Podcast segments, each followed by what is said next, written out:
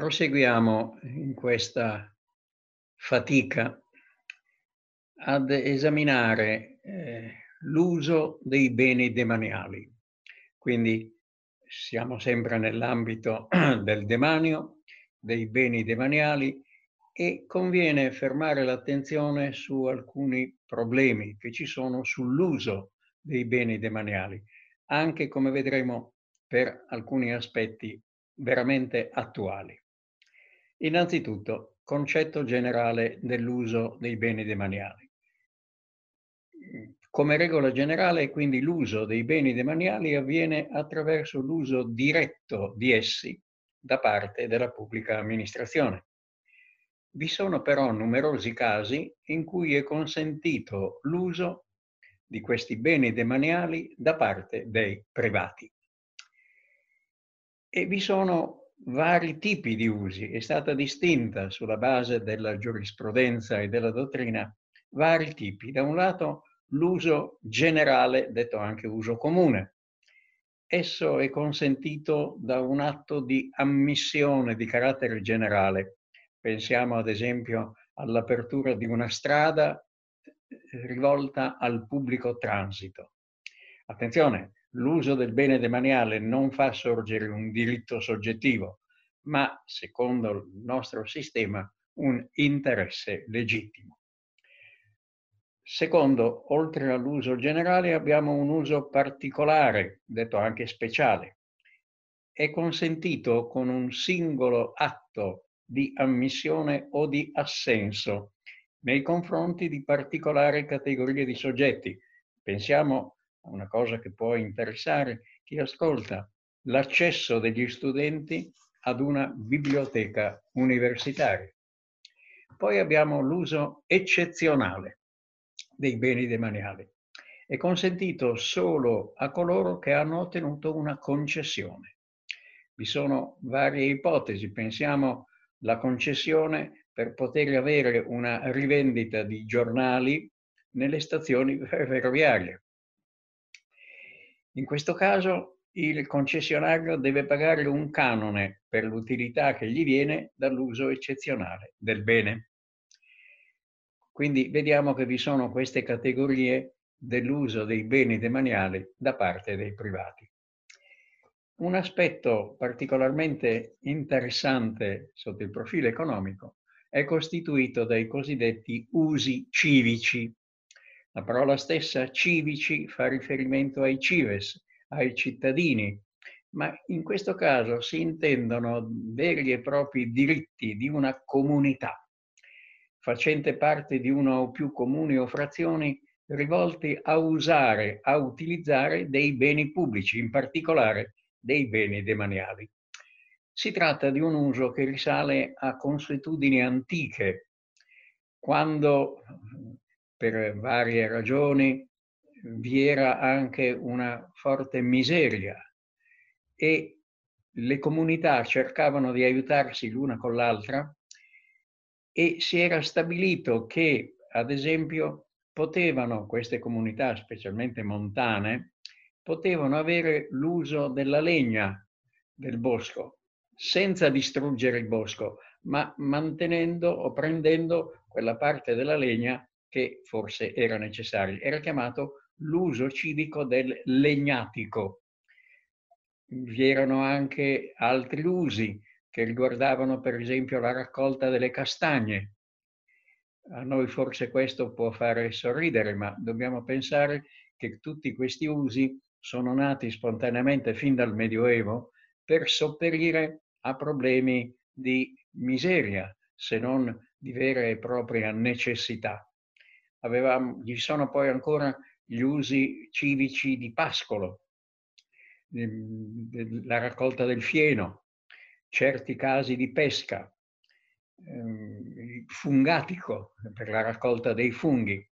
Ecco, tutte queste cose per molto tempo, parlo di secoli anche, hanno costituito una forma di sostentamento di queste comunità originarie agricole che con grande buonsenso utilizzavano questi beni, ma senza distruggerli. Nel 1927, probabilmente a causa anche di pressioni da parte di costruttori eh, per utilizzare questi terreni, fu emanata una legge, la legge 1766, che addirittura voleva estinguere queste forme che erano sembrate allora medievali e non moderne. E si stabilì la cosiddetta liquidazione, cioè la soppressione di questi usi civici. Legge che possiamo dire adesso sbagliata, profondamente sbagliata per varie ragioni, ma in ogni modo fu, ci cercò di attuare e fu nominato un commissario liquidatore che doveva liquidare, questo è il termine usato, queste, questi usi civici. Soltanto che eh, questa liquidazione, questa soppressione degli usi civici non si rivelò eh, veloce, anche perché su molti di questi terreni vi erano delle controversie legali, sia per la proprietà, sia per l'utilizzazione di questi beni. E quindi dal 1927 in poi le cose andarono avanti molto a rilento. Addirittura si giunse alla fine della Seconda Guerra Mondiale e con la nuova Costituzione, poi eh, con le, leggi, con le regioni e le leggi regionali, fu stabilito un commissario regionale che doveva proseguire questa liquidazione, questa soppressione di usi civici. Ma anche tutte queste attività regionali non hanno dato nessun esito o nessun esito eh, tangibile. Posso qui aggiungere ripetendo quanto hanno detto anche altri autori, che fortunatamente questa attività di soppressione, di liquidazione non è stata completata, perché ci si è accorti, questo recentemente, che queste antiche consuetudini avevano un loro significato, una loro validità e anche l'utilizzo meditato, attento, col buon senso contadino, se si vuole, però eh, pieno anche di prospettive per il futuro, eh, era illogico eh, togliere tutti questi beni pubblici, destinarli alla speculazione privata, all'edilizia, eccetera. E quindi eh, ci si accorse che questa legge, già dal 1927, era una legge sbagliata. E quindi si pensò anche a un'altra cosa, che nel 1927 era fuori dall'orizzonte politico e della sensibilità, cioè la valorizzazione dell'ambiente, dove tutti questi usi civici eh, avevano un loro preciso significato.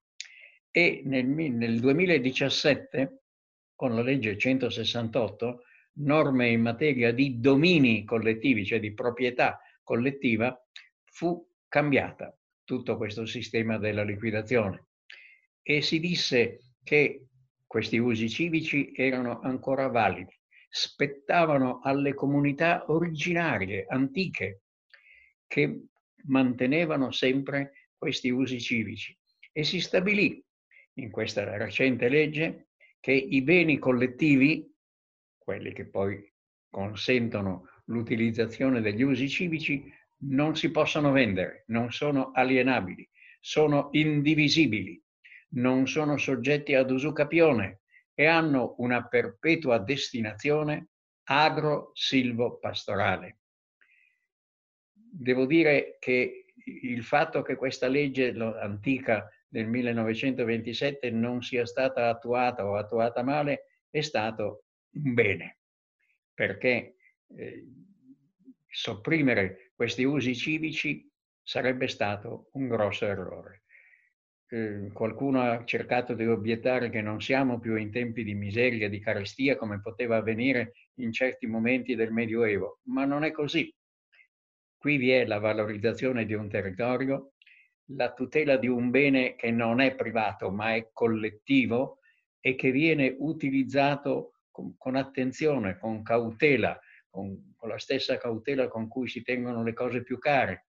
E quindi utilizza, utilizzare sì, ma senza distruggere il bene. Quindi anche il cosiddetto legnatico è importante, è utile, ma non bisogna distruggere il bosco per fare la legna, bisogna utilizzarlo nei limiti del possibile. questa legge sui domini collettivi è una legge che dovrà di nuovo essere attuata, ma specialmente c'è stato un cambiamento di rotta, perché l'idea della liquidazione degli usi civici per fare eh, adi, per dare adito a costruzioni, a speculazione edilizia, a consumo del suolo, era veramente un'idea sbagliata. E c'è da dire, dico delle cose pesanti, che sono stati necessari molti anni prima che ci si rendesse conto del grave errore in cui nel 1927 si era incorsi e negli anni successivi.